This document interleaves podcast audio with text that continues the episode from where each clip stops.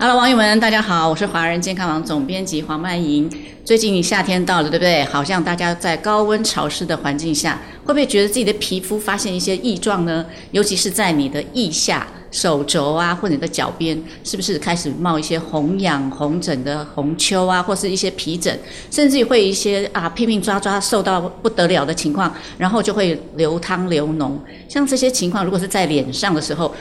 有的人会以为快要毁容了，非常的害怕，马上急着去找皮肤科医师，然后呢，一看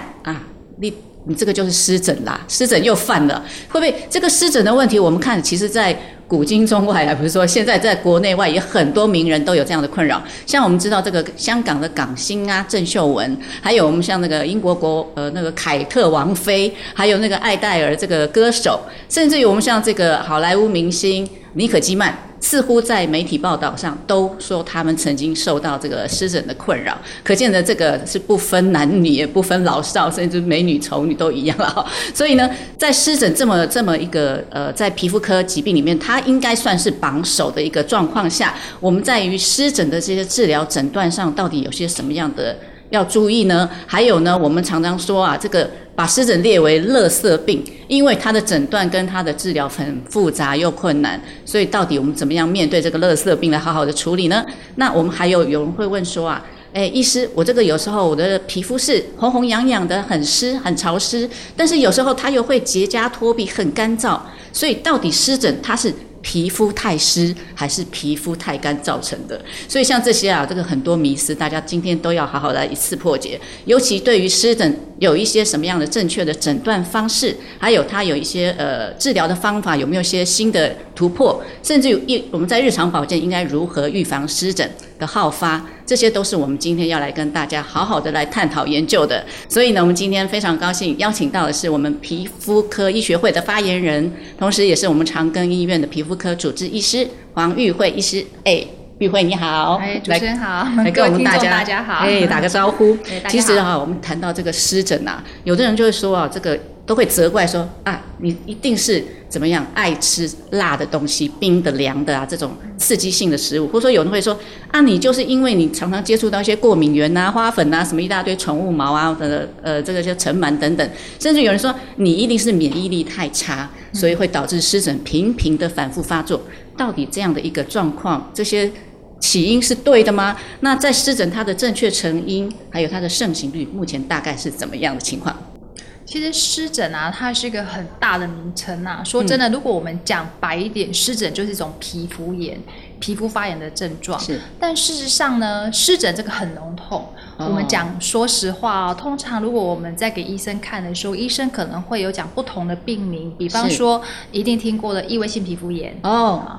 干燥性皮肤炎，或者是说接触性皮肤炎，接触性也算，甚至还有脂漏性皮肤炎，脂漏性皮肤炎这都是属于湿疹通通在这个湿疹的范围里面。没错，所以湿疹其实就是这种皮肤发炎的症状只是呢它就是一个算是俗名，但是不同的患者他其实产生湿疹的原因不同病名也是不同，所以当然我们在诊断上、治疗上、处理上都会跟他是属于哪一种皮肤炎有关系。比方说如果说是异位性皮肤炎或是脂漏性皮肤炎，那当然在治疗上或者是卫教上就完全不一样所以听起来这个湿疹它是一个概括的名词，是只要是你皮肤有发炎的情况也许就可以称为是湿疹难怪人家说它这个诊断就是垃圾病因为真的是诊断有点困难，但是有的有经验，像找我们玉慧来讲，他可能肉眼就能判断了，对不对？所以还是要找专业的。不同的年纪然后或者不同的表现，当然它代表的可能是不一样。那现在可能大多数的患者其实属于异位性皮肤炎那因为异位性皮肤炎尤其是像台湾很湿嘛，那湿度很高的地方有很多过敏源，所以其实很多人都容易是异位性皮肤炎的好发者。那不只是小孩子包括像青少年、成年甚至老人，常常这方面可能被忽略。那其实异位性皮肤炎在台湾还蛮多人有的，可能全台湾100万个人受到这样的困扰。100万，台湾2300万，100万，就是比例大概也蛮高的了。是很高的因为台湾这个湿气很重，那像这几天天气不稳，又开始有点下雨，那可能尘螨就会很多，就跃跃欲动。对那过敏原可能跑出来之后，异位性皮肤炎就变严重了。是，所以其实很多人还受这个困扰。所以听起来它跟这个环境也有关系，所以它的起因来讲，它譬如它有没有跟遗传啦，或者说你自己本身体质啊，这些是不是也有关系呢？对，那如果说我们现在专挑异位性皮肤炎来看的话，因为它算是一种湿疹嘛，一种皮肤炎，那其实的确哦，异位性皮肤炎就是一种过敏的现象，那常常跟遗传有关。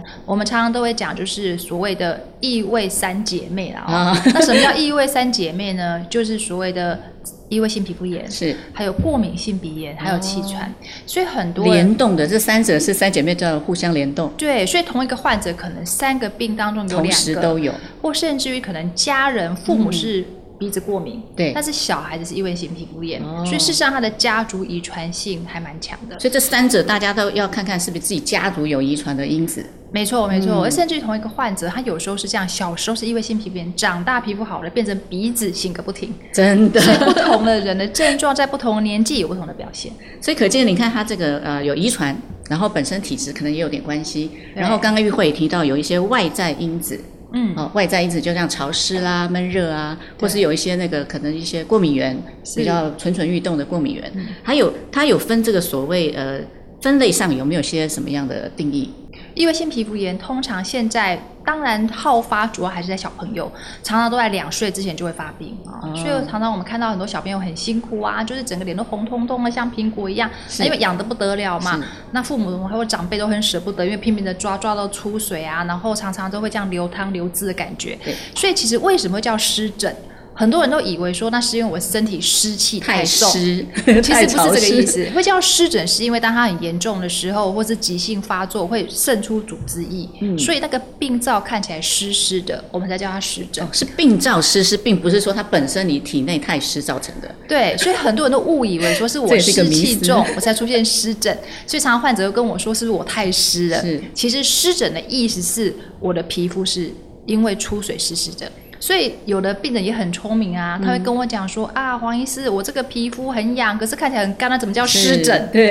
他就觉得、所以刚才就问嘛，有可能说我到底是皮肤太湿会湿疹，还是皮肤太干会湿疹？对，没有错。但事实上，如果说简单来讲，就是一种皮肤炎。是，当它急性发作比较严重，出现组织液渗出湿湿的时候。那时候我们当然就会统称它湿疹，可是如果它是一个慢性的发作，没有组织液，那时候还是叫湿疹，只是就没有那么的湿。所以如果要比较正确来讲，有时候我们可能就叫它皮肤炎，那可能比较不会有误解产生。好，所以提到湿疹它的成因，我们刚刚提到可能可以统括为内在啦，或是外在的因子，对不对？还有刚刚有提到一些可能有本身的遗传体质啦，或者说可能跟免疫力等等都有关系。那是不是还有跟这个压力的形成也有关系啊？的确哦，如果说我们异位性皮肤炎来说，当然最重要还是天生的体质跟基因有关，是。可是后天的这种环境。还有情绪压力都有相关联。对，那我们讲后天环境像什么？像台湾湿气很重，有很多这种尘螨的过敏原，就是个原因。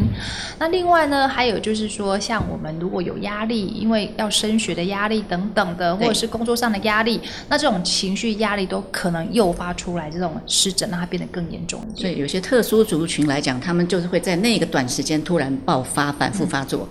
确实，的确，它可能就是本来就有个慢性的体质，对，但是可能就是天气一下雨或者很热流汗，就忽然间变很严重。那最近可能因为期末考，或者是好像是5月就要学测了嘛，对不对哈？就是很多这种高中生，国中要考高中，那忽然间这段时间压力很大，就变严重，这很常见。好，那这样讲完它的一个成因，还有它的盛行率，所以它的一个。可以说不分男女老少都有机会发生这个湿疹就对了。对，好，那再来我们就要谈到湿疹它的症状，它有没有一些比较典型的症状？它会不会跟一些比较皮肤其他疾病容易混淆的一些情况？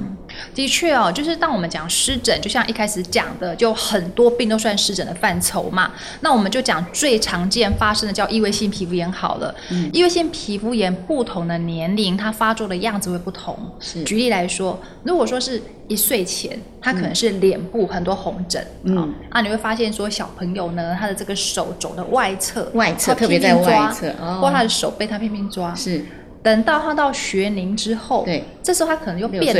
成到这个内侧，到内侧了，哎，从外转到内了，对，或者是我们这个脚窝的地方，对，它出现痒疹，是，所以在不同的年龄，他可能发作的部位有一点点不同，这是异位性皮肤炎的特征，是。那当然如果说跟其他疾病来做区分啊，的确有时候当然这种异位性皮肤炎它可能就是因为台湾又很湿，对，那有些人会以为自己是异位性皮肤炎就是乱擦药，那事实上搞不好是霉菌，懂，根本就擦错药了，对，那他以为自己是异位性皮肤炎或是湿疹，对，就会弄不好，这其实在临床上蛮常见的，对，或者说像脂漏性皮肤炎好像也是不是也容易跟这个湿疹的症状有点容易混淆，对，因为脂漏性皮肤炎也是一种湿疹，但是脂漏性皮肤炎跟异位性皮肤炎是不一样的病，那比较常发生就是在头皮，头皮上，或者是我们的眉毛、眉心这个地方，眉心这边呢，还有就是我们的鼻翼，鼻翼都是很常发生脂漏性皮肤炎的地方。是，那我们常号称这个脂漏性皮肤炎啊，有点是我们人体的一种警钟啦。怎么说呢？通常它都是在压力很大的时候，熬夜的时候。或者是呢，就是睡不好的时候会变得很严重，特别容易发作。对，那以我们在医界来讲，很多人都常常是在值班之后连值了好几天，那忽然间出现是很严重的脂漏性皮肤炎，所以其实蛮多人有这样的问题。然后刚刚尤其讲的几个重要部位，对，就特别明显。对，那它就跟异位性皮肤炎就不太一样。好，所以其实用我们这种专业医师一看就知道你是湿疹还是脂漏性皮肤炎，还是说你本来就是属于湿疹的一种，只是说要怎么样去判断这件事，真的是要靠专业的来。那当然我们就讲说这个湿疹它在诊断上，现在有些什么样的比较简单的方式，除了我们刚刚讲肉眼的靠经验值啊，这样马上就能判断之外，靠着一些什么样的诊断方式比较有效？其实常常有病人会这样跟我讲，他说啊，黄医师，我是不是要抽血一下啊？抽血看一下我这样多严重。但是的确因为以皮肤炎来讲，它毕竟是皮肤的发炎，是，所以像异位性皮肤炎来讲好了，它是皮肤的发炎，是皮肤的免疫功能异常造成的，所以当然皮肤上有很多的变化，包括像红疹、出水，甚至于脱屑。可是它不见得抽血会有问题。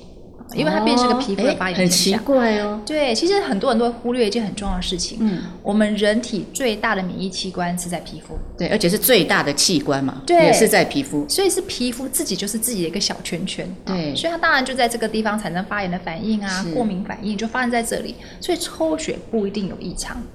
那偶尔有时候帮病人抽血，可能是因为像他验的是什么值呢？对，像异位性皮肤炎好了，它可能有过敏的体质嘛，就过敏原的那个 IG 值嘛，对，所以我们测 IgE 值就是那个免疫球蛋白 E 这个数值，来看说它的这个过敏的情况有多严重，所以这个偶尔我们会测，但是我们没有办法就是用抽血的方法来看说你的皮肤是属于哪种皮肤炎，了解，大概我们能够真的要确定也只能用切片的方式，还要做个切片。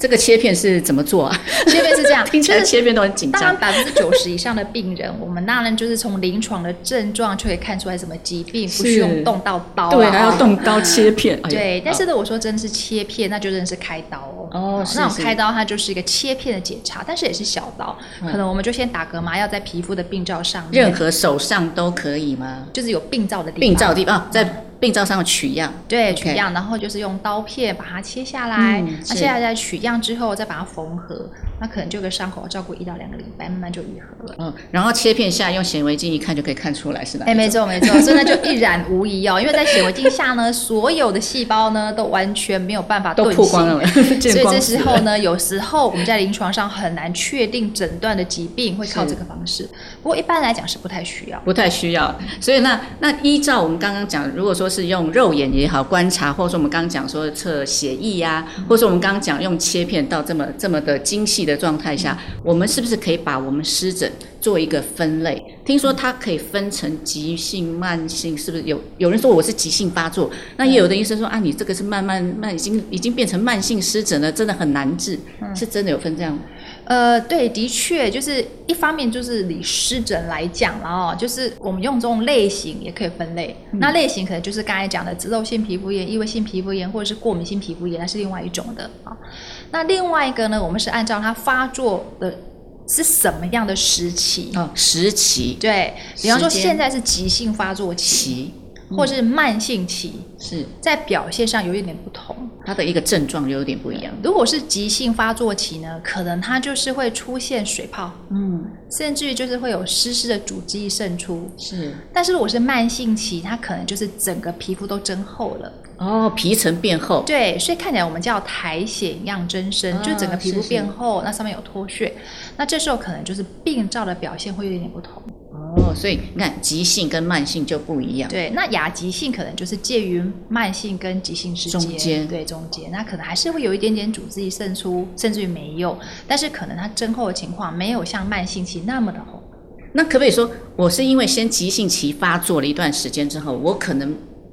之后我可能照顾不好，我就变成慢性，是这样吗？当然。一方面从发作的先后顺序可以这样看，可是同一个病人身上也可以同时有三个期啊，同时三期并存了。对，因为比方说这样怎么判断？我是个慢性的皮肤病嘛，对不对？那我本来大部分的病灶呢都会有这种所谓的增厚型的慢性期，是。但最近因为天气忽然间下雨了，变湿了，然后我皮肤就变严重。那这时候可能我在局部某些地方呢变得严重起来，那起了一些水泡，或甚至有一点点组织液渗出，是是，那那个部位就是急性发作，又急性发作了，对，所以常常是不断的循环，所以才会那么难治。所以它也没有不一定是前后因果，它可能同时并存的也都有可能。对，而且在不同的时期、不同的情况下、不同的部位，它的表现不同。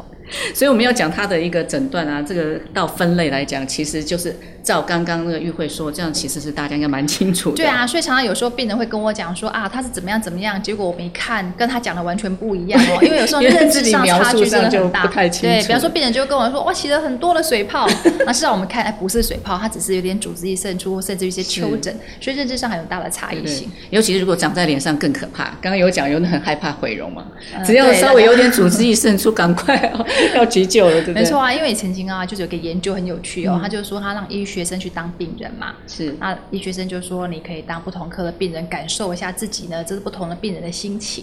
那后来呢，他们觉得最难过就当皮肤科病人，因为那时候呢，他们就要把病人的一个贴子贴在脸上，有没有？给医学生到处去走。那大家会知道有皮肤病，其实大家都会看嘛，所以的确就像您说的，如果长在脸上，压力会比较大，压力特大，对，会希望说赶快把它解决，赶快处理掉，不然怎么见人呢？会担心，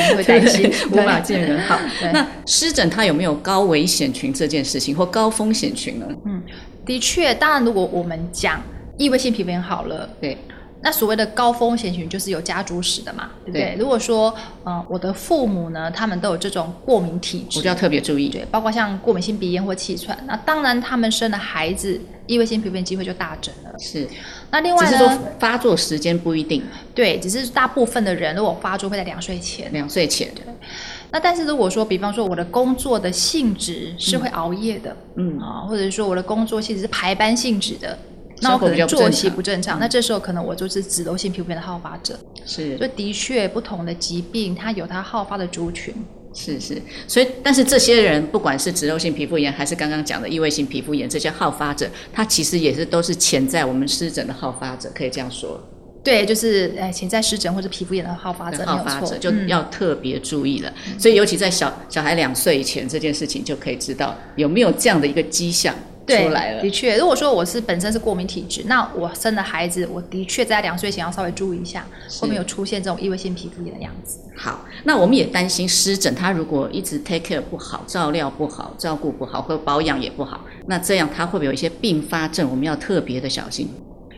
一般来讲，的确如果说以这种皮肤炎，通常我们比较担心的是像异位性皮肤炎好了，它有时候在发作的时候，皮肤上会有很多细菌的增生啊，是，尤其你要搔抓的时候，你如果指甲上有细菌不清洁的时候，对，有时候我们比较担心就是说，比方说好了，其实我们一般人就是就像我们在座没有皮肤病的人，其实皮肤上也都有细菌。那细菌平常都跟我们一样是共生，是没有什么问题。对，是。可是我是一个异位性皮肤炎的病人，那当然我发作的时候呢，我这个皮肤上面的细菌会增生，是，当然我就会增加一些感染的风险。所以我们在临床上也会担心这些病人会不会同时又诱发出一些像蜂窝性组织炎，因为抓破皮了，感染细菌感染，那这个时候就有并发症，那这是要特别注意的。那除了像蜂窝性组织炎，还有没有一些其他的并发症要特别注意？一般来说呢，当然就是异位性皮肤炎来讲，如果说其他并发症，就是可能怕它也同时出现像气喘啊，或者甚至就是会有那个过敏性鼻炎。因为刚刚讲这三姐妹啊，没错。那的确我们在临床上也发现，也不少的病人有这些皮肤炎的病人容易有焦虑。是，或者忧虑、哦、那当然现在我们也很希望大家不要有这个问题嘛。是是。另外还有睡眠也睡不好、就是睡眠的困难。那其实当然如果睡不好，那对于功课啊或者是工作影响也很大、了解。所以我们也很害怕这个湿疹如果是长在这个脸上或是手上的时候，它的你可以看到它的并发的状况会比较明显一点。对，的确，因为就是发生在脸上的时候，当然对大部分的人来讲、如果自己脸上有，还是多少会在意啊。说真的，那的确就是在治疗上可能就要更积极一点、更积极、快速一点，对，赶快抢救，对不对？那湿疹在这个治疗上，是不是也是要依据它的一些部位啦，或者说它的就是它的严重性啊，或是它的这个大小啊、分歧啊，是不是也有一些在治疗上有不同呢？对，的确哦，因为对于这种湿疹或者异位性皮肤炎的治疗啦、很多民众他们都还是有些迷思啊，他们都很害怕。那为什么会害怕呢？因为主要是对这药物的不了解，他们就担心是不是有一些副作用，然后就不想要治疗，这是很常见的状态哦。因为主要刚有讲到它的这个可能会发炎、发红啊，或者说流汤、流脓啊，对，这些在用药上的确会是不太一样的。的确，因为比方说好了，因为统称来讲，这些皮肤炎就是一个免疫功能失调，所以我们真正要治疗这些皮肤病的方式就是调节免疫功能。哦，那这个免疫功能呢，从这个不正常变成正常嘛，对不对？所以我们在使用上大概就会分几个大类了哦。第一个大类就是最常用的是外用药物，外用的。那外用药物通常它比较快，是抗发炎而已，就抗发炎，表面上的发炎症状先缓解。对，那通常用在部位就是区域比较小的。是，或者是比较急性发作的时候，是先用这个外用的药物。可是很多人啊，就是会担心，因为常用的是类固醇。哦，对，尤其怕什么月亮脸什么这些问题都跑出来。对，所以大部分的民众只要听到用类固醇，其实都会就是往后退两步。想说为什么要用到类固醇？对，会担心。但是其实真的不用担心啊，因为其实这种外用类固醇基本上它短暂使用，它几乎没有什么真的副作用，就是它的浓度剂量应该没有那么高。因为我们通常大家比较耳熟能详的，像月亮脸啊、水牛肩等等的副作用，那是口服的。其实用擦的要导致这种情况机会是蛮低的。对，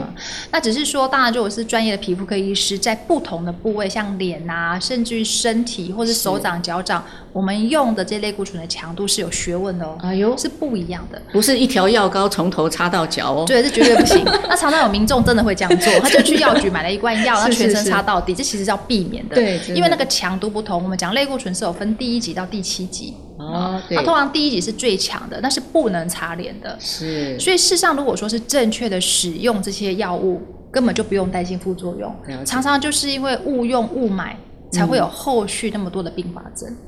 那第二大类呢，就是说真的很严重，全身都有病灶的时候，还是得用口服药物，还是要口服类固醇。那这时候当然就是口服类固醇，通常我们也不会那么常用，我们只偶尔用一个很短的，可能1到2个礼拜的时间。但是主要我们用的药是免疫调节剂，是在调节免疫功能。调节免疫功能，我们并不会让病人长期吃类固醇。是是是。那这种免疫调节剂呢，当然呢还是有一些肝肾的影响。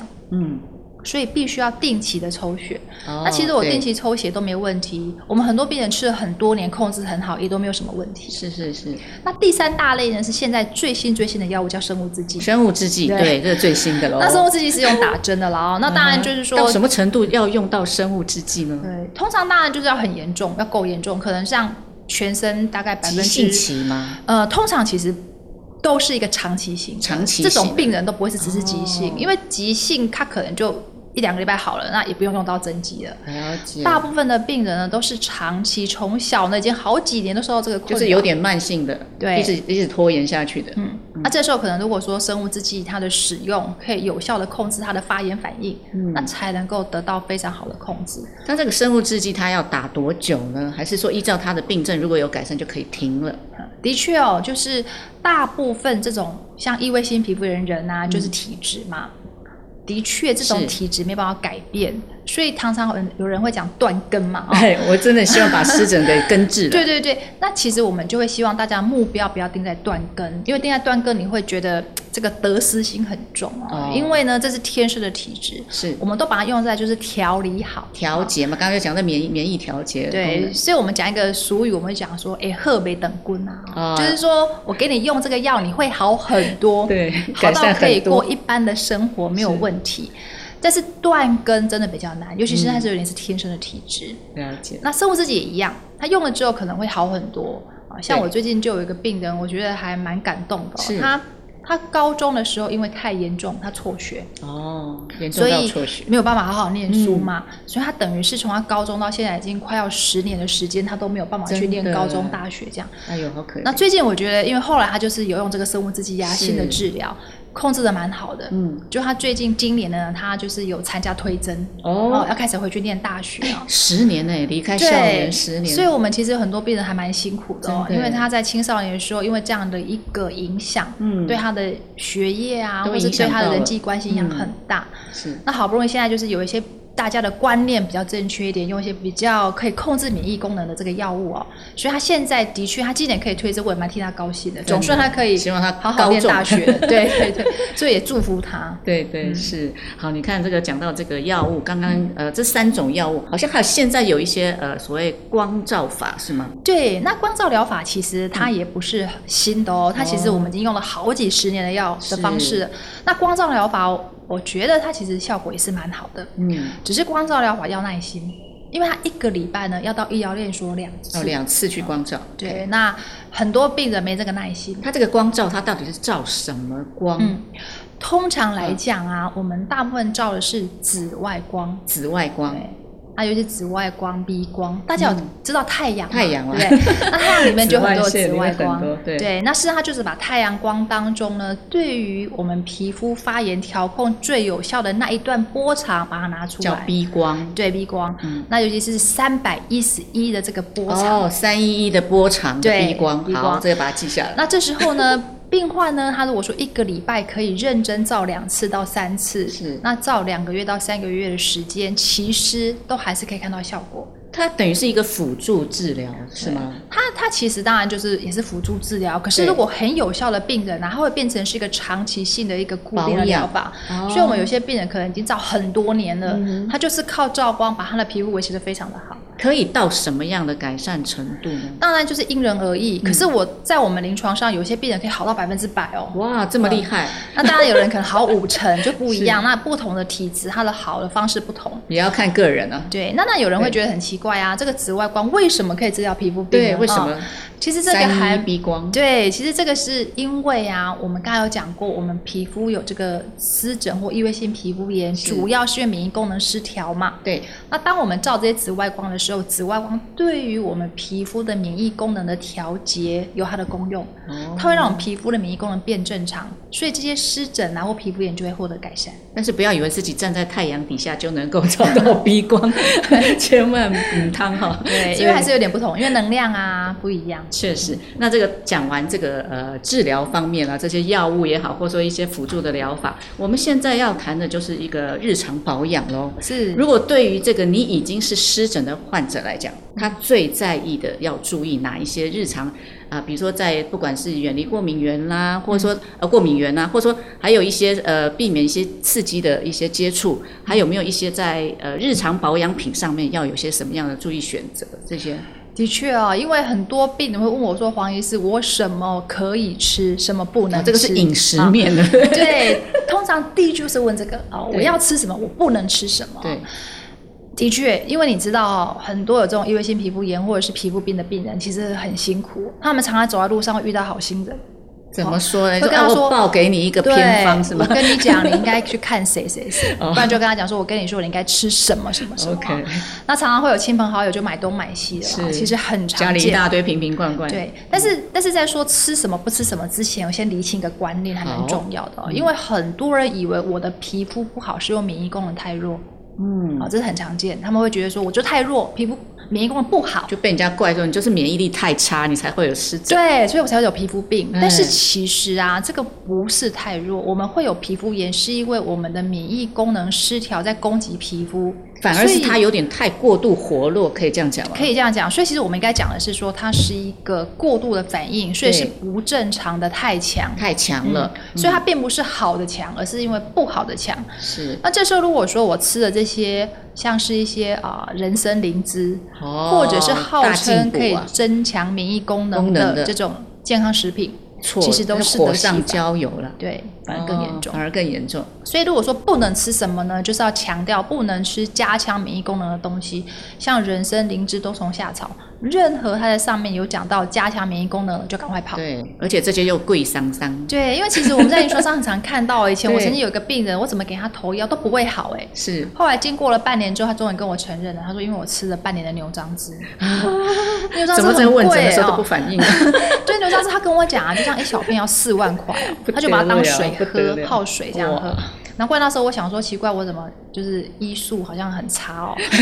就是这个病人我这样治疗半年哦，他都不会好，我已经给他很好的药啦哈。对，就后来他跟我承认，因为他吃了牛樟芝啊，终于凶手抓到了。后来他牛樟芝不吃之后呢，就是按照我们的医嘱，真的慢慢皮肤就获得改善。所以这一点我们要特别的强调，因为其实有时候啊，大家的好朋友很多，是大家也是好意。就建议你吃这个吃那个，他们也不知道。总之就不要在免疫力上面特别再强化，再强化。所以千万不要以为自己免疫功能不好，不是这个观念了，这就是真的一个很大的迷思。它是一种失调，但是是过强的失调，不是不好，所以不要想要再加强它。那至于呢，就是有的人会什么都不敢吃，比方说好了，他说他去看了什么，谁跟他讲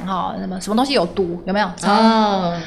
我们常常台湾人会这样说啊，就说啊这个东西这五毒有没有啊？就是因为你湿疹就是一种湿毒，哎，常常有人这样讲，对，那就会说啊，你这个东西呢就是湿气重的东西也不能吃，比方最常见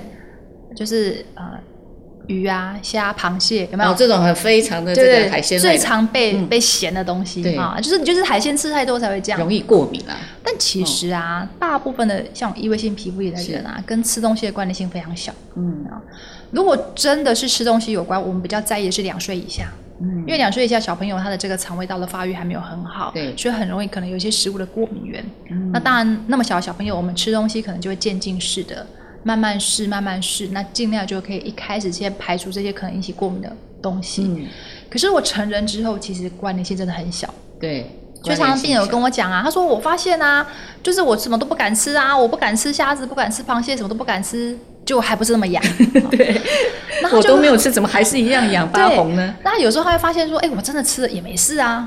所以其实也不奇怪，因为其实如果说我是成年人，是我真的吃东西会过敏，你自己会发现，你会发现说你吃了什么东西之后呢，那1-2天会特别的痒，你就避免。那如果没有这种情形，其实也不需要防得那么厉害，让自己的生活品质变差，就什么都不敢吃，这样也蛮辛苦的。对，还有人听说什么水杨酸的食物，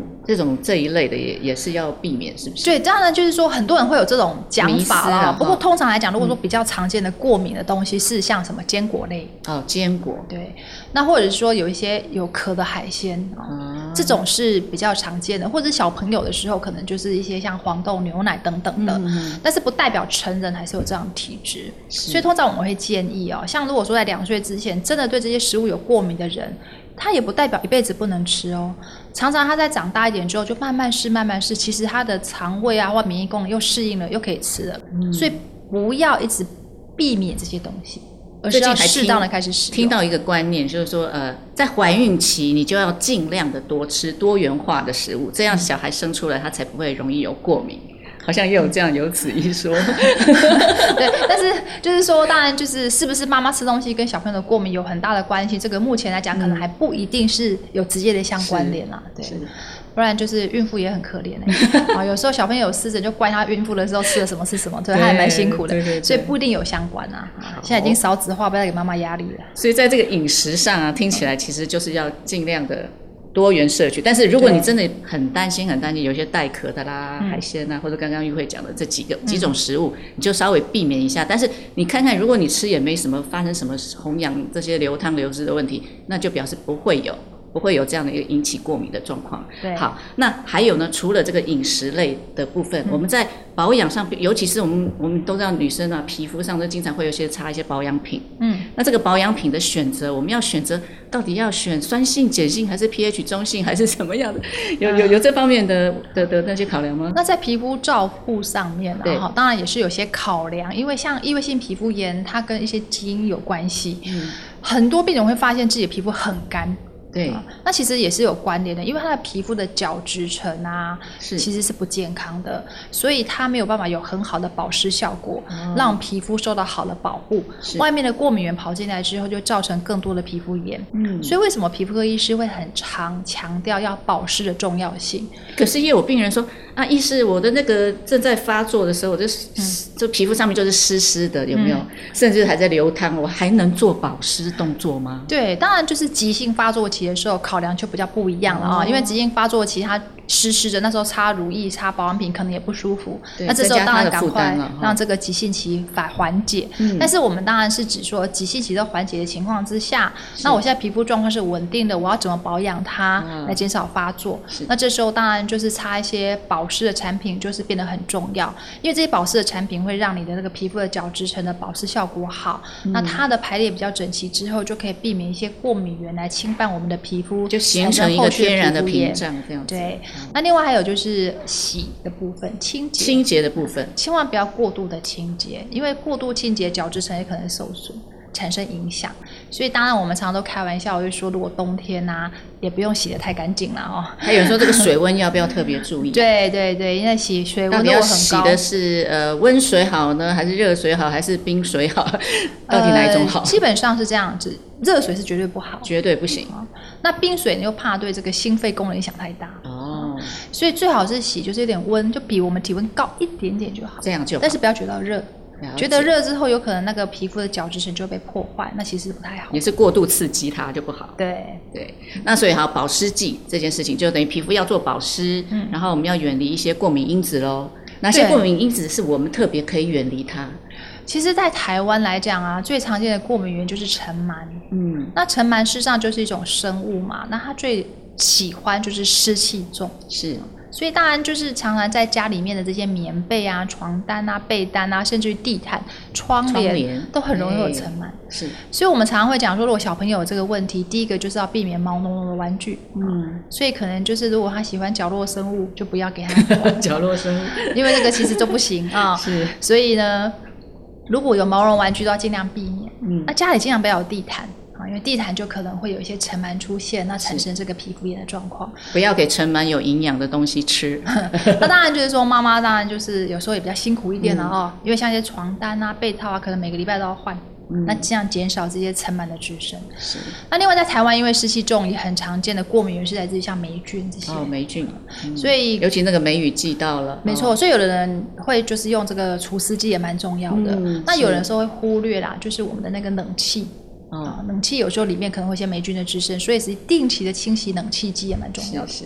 那空气清净机备好，然后冷气机要经常的清洗。对，还有除湿机也蛮重要的。除湿机也很重要，因为梅雨季节快来了，梅雨季节也是很多尘螨会跑出来。没错。好，那这样我们就可以远离一些过敏原的因子，然后避免一些刺激物，然后在清洁保养上要注意一些保湿的动作，是不是这样几个方面做下来，就能够让我们避免这个湿疹不断的发作？对啊，当然就是说我们说了当然很容易啦哈，做起来真的也是蛮难的哦，因为真的你要就是内用啊、外服啊、环境啊什么全部都要合在一起，它帮我达到非常好的效果了。所以的确家里有这种过敏儿啊或异位性皮肤炎的家庭，的确是蛮辛苦的。是，那当然如果说真的能够做到，对于这些皮肤病的恶化那当然对于这个减少它的发作一定有帮忙。那情绪上是不是也要稍微那个避免一些压力过大的状况？情绪就更难了，真的对啊，那个谁不用考试谁不用工作啊，所以真的是更难了。但是当然就是说我们先把前面做好，那情绪的调控一定是很重要，但至少我觉得可以做到就是早点睡啊。早点睡，我们当然就希望说大家尽量就10点前一定要上床。不过我后来发现有时候也很难我有时候这样跟小病人讲那小病人就会说啊，补习回来都10点了然后呢要洗个澡啊、吃个宵夜什么，就11点多了。所以的确哦，现在生活环境压力很大，可能也跟这个有关系啊。所以大家皮肤病那么难好，也是有点关联性，所以跟这个压力情绪都是有点关系的。好，那我们其实这样已经把我们这个湿疹的这些治疗面啊，还有日常保养都讲得非常的透彻了。现在还有很多有关于湿疹的迷思，现在赶快再来问一下玉蕙来把这个破解掉。我们刚刚讲这个湿疹啊，有人说所以我为了要远离湿疹，就是把身体啦保持尽量干燥就好了，是这样。对，因为大家听到湿嘛，对，那就以为说我这湿气重，对，因为湿我才会有湿疹。那其实不是保持干燥。假设当然不同的病的做法不同，是，但是假设说我的皮肤炎、我的湿疹是因为干引起的啊，那这种干呢，有时候是皮肤的干，像干燥性皮肤炎或者异位性皮肤炎都有关。那这时候我当然要做好保湿，要擦保湿剂来维持它，那这是很重要的。所以它不是这个原因哦，千万要看对症下药才是真的。对，对。好，再来就是我们讲说湿疹，刚刚讲它不是免疫力太差造成的。对，没错没错，它本来是免疫力过度活化的造成。对，当然我们如果讲白话一点，我们可以讲失调啦。是是是，失调，它不是说不好，不是这个意思啊，它只是说我们本来皮肤的这些免疫反应应该是乖乖的在皮肤里面保护我们的身体嘛，它就有点像我们身体的小士兵、军队在保护我们的。但是现在可能因为外面过敏源跑进来，结果保护我们的军队变成内乱啊，那这个内乱呢就是打自己，打自己。所以事实上这种内乱呢，你可以知道它就是过度的活跃，那是不正常的活跃。对，所以这时候我们大家想办法把它压抑下来，要调控它。是，所以不是不好。它应该就是作乱，所以有点不太一样的概念。所以把它控制好，按部就班的，这个兵都站好，对，就想办法让它就是很乖啊，让它就是好好的坐在那边等外面来的敌人，而不是攻自己。对对，搞错方向了。那再来就是有人说这个湿疹频频发作是因为我们的肝脏排毒功能太差造成的，是这样吗？的确，很多人都会说它是肝火太盛啊，或者排毒能力不好啊。的确，那当然就是说可能中医有它不同的这个理论啊。但基本上简单的来讲，如果就抽血来说，是大概没有什么病人这些湿疹是因为他肝功能异常造成的哦，其实还是有点不同，因为我们还是要回归来讲，它是一个免疫功能的失调。是，那当然就是说我肝很差的人，假设说是那一种就是一个黄疸很严重，他可能皮肤会痒，那是另外一件事了。哦，可是大部分的人其实你怎么抽血肝其实都没有什么问题。现代的人啊，抽肝有问题的大部分都是因为过胖。脂肪肝，或者是说他是没有运动，都是这个比较常见的，而不是因为皮肤病造成的。好，所见可见的，不见得是有等同关系啦。但是如果你自己本身有带有这种，刚刚讲黄疸、肝功能，的确可能是真的不好。对，那是另外一件事情。那当然会有皮肤病，但是跟我们大部分常见的状况是不一样的。好，那现在就是说，刚刚有讲，有湿疹的人要远离这种过敏性的食物，像牛奶啊、海鲜，刚刚有讲啊，其实不是这样，对吧？对，其实因人而异啊。因为大部分的人，他可能第一个想法就是说，一定是吃了什么，但其实不一定是这样子，因为大部分其实跟环境比较有关，而不是因为饮食啊。那我们只是想提醒大家说，如果说真的你观察一段时间跟吃东西的关联性不大，不用把自己逼那么紧。是是，生活压力已经够大了，反而这也是一种压力哦。对，生活压力已经够大了，然后你还什么都不敢吃，其实反而造成更大的困扰。是是，好，那这样子又有一句话讲说，湿疹的人因为很害怕汗水，尤其像夏天，对不对？所以我们要怎么样？就是干脆不要去做运动了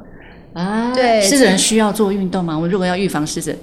什么样运动适合呢？的确哦，像异位性皮肤炎的病人就真的很辛苦，真的。因为现在有研究发现，流汗哦，因为那个汗留在我们皮肤里面的汗水啊，它会跑出来到我们的皮肤里面，在真皮层里面，它会造成病人更痒。哦，所以的确，如果说异位性皮肤炎的病人发现流汗之后更痒，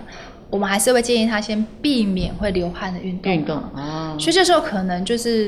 就变得很困难，的确的确，所以我们当然会希望说，病人他可以就是用药物的控制，让自己皮肤状况好一点，那才能够享受这种运动的生活。是，他说还是要把这个本身这个湿疹要先控制好，对，那这样子才能正常的运动。对，其实对运动对湿疹患者来讲，其实也是一种我们讲说让它这个免疫是属于一种均衡的一个平衡的状态是比较好的。对，的确，因为运动啊或生活作息规律，对，还是可以让我们的免疫功能比较趋向正常。对，所以当然如果说运动不会让皮肤病恶化的情况之下，我们还是非常的推荐我们的患者去运动。好，那所以最后总结就是湿疹可以根治吗？对，这是有根治的一天吗？这是非常好的问题啦啊！对，就是到底可不可以根治？那要看情况啊，也不是不一定。比方说，有人他的湿疹是因为呢接触型过敏造成的，像有的人你可能看过，他可能打耳洞啊，对那个金属过敏啊，或者是他碰了什么东西的过敏，或者碰了某种保养品过敏，属于接触型的。对，那这种就可以，只要说这些过敏源我不要再接触了，那我不要再戴这种耳环，那可能就好了。但是如果说我是属于脂漏性皮肤炎、异位性皮肤炎这种慢性免疫功能失调的问题，对，那可能要断根，有时候真的很难。但是我们常常还是会鼓励我们的病患哦，当我们讲断根很难这句话代表意涵是什么？意思是说我可能没办法给他一个药让他断根。对，你不要寄望一种药就可以断根，就药物上可能没办法断根，可是啊，他自己可以努力断根啊。那怎么说呢？就是比方说，虽然我有这个体质。但是也许我有机会借由调整我的免疫功能，然后有很规律的生活作息，或甚至于说我有很好的睡眠等等的情绪，那或许我有机会让我这个体质获得改变啊。所以其实还是不是说不可能啦啊，只是可能就是我们的病患跟医生要一起加油。对，因为的确我很难给你一个药，然后就让你完全断根了。但是大家如果彼此都在加油的话，我想还是很有可能。所以这样听起来还是要看你自己本身属于哪一类型的，比如说异位性皮肤炎，还是脂漏性皮肤炎，还是其他的一些问题，你要从它的一些诱发因子先去把它断绝。对，的确，的确，把它控制住。比方说，像有些过敏，你可能就是跟尘螨什么有关。那如果你把环境处理得非常好，那可能就有这个机会。那当然的确啦，因为台湾毕竟太湿了。有时候呢，我们的民众或是病患他们也很努力，但是就是很难，因为你家里弄得再怎么干净，还是得出门啊。办公室很脏，有时候你也很困难。一出去就脏了，又湿了。对，所以的确在治疗上面为什么那么困难？因为这跟环境有关，可是你不可能一直关在家里面啊。是。所以就只能就是用某一些尽量做，那再用一些调节免疫功能的药物，那互相配合来达到治疗的效果。今天真的是把湿疹很透彻的从头到尾讲完了。然后呢，其实最重要，我们刚刚有讲，我们做好日常的一个保养。然后呢，我们讲说，根据你的病因去断绝它的一些诱发因子，这是很重要的。然后还有要避免它的并发症。当你在发作的时候，切记不要随便用手去搔抓它，因为一旦破皮，就真的很可能是蜂窝性组织炎，那就很麻烦了。那还有就是我们在湿疹的保养预防上，我们切记在清洁上啦，或者说保养肌肤上，我们都要做到一些保湿的动作。还有呢，最重要的是怎么把我们的免疫力把它做到均衡，但是不要过强，也不要太差，这是很重要的哦。还有要远离我们的压力，让我们情绪保持一个很好的状态，这样似乎就是能够打赢一场我们湿疹的一个胜仗咯。好，那我们今天真的非常谢谢黄玉慧，我们常跟医院的皮肤科主治医师玉慧在我们这边跟大家这么精彩的一个分享。那我们网友们，我们就下次再见咯。好，拜拜。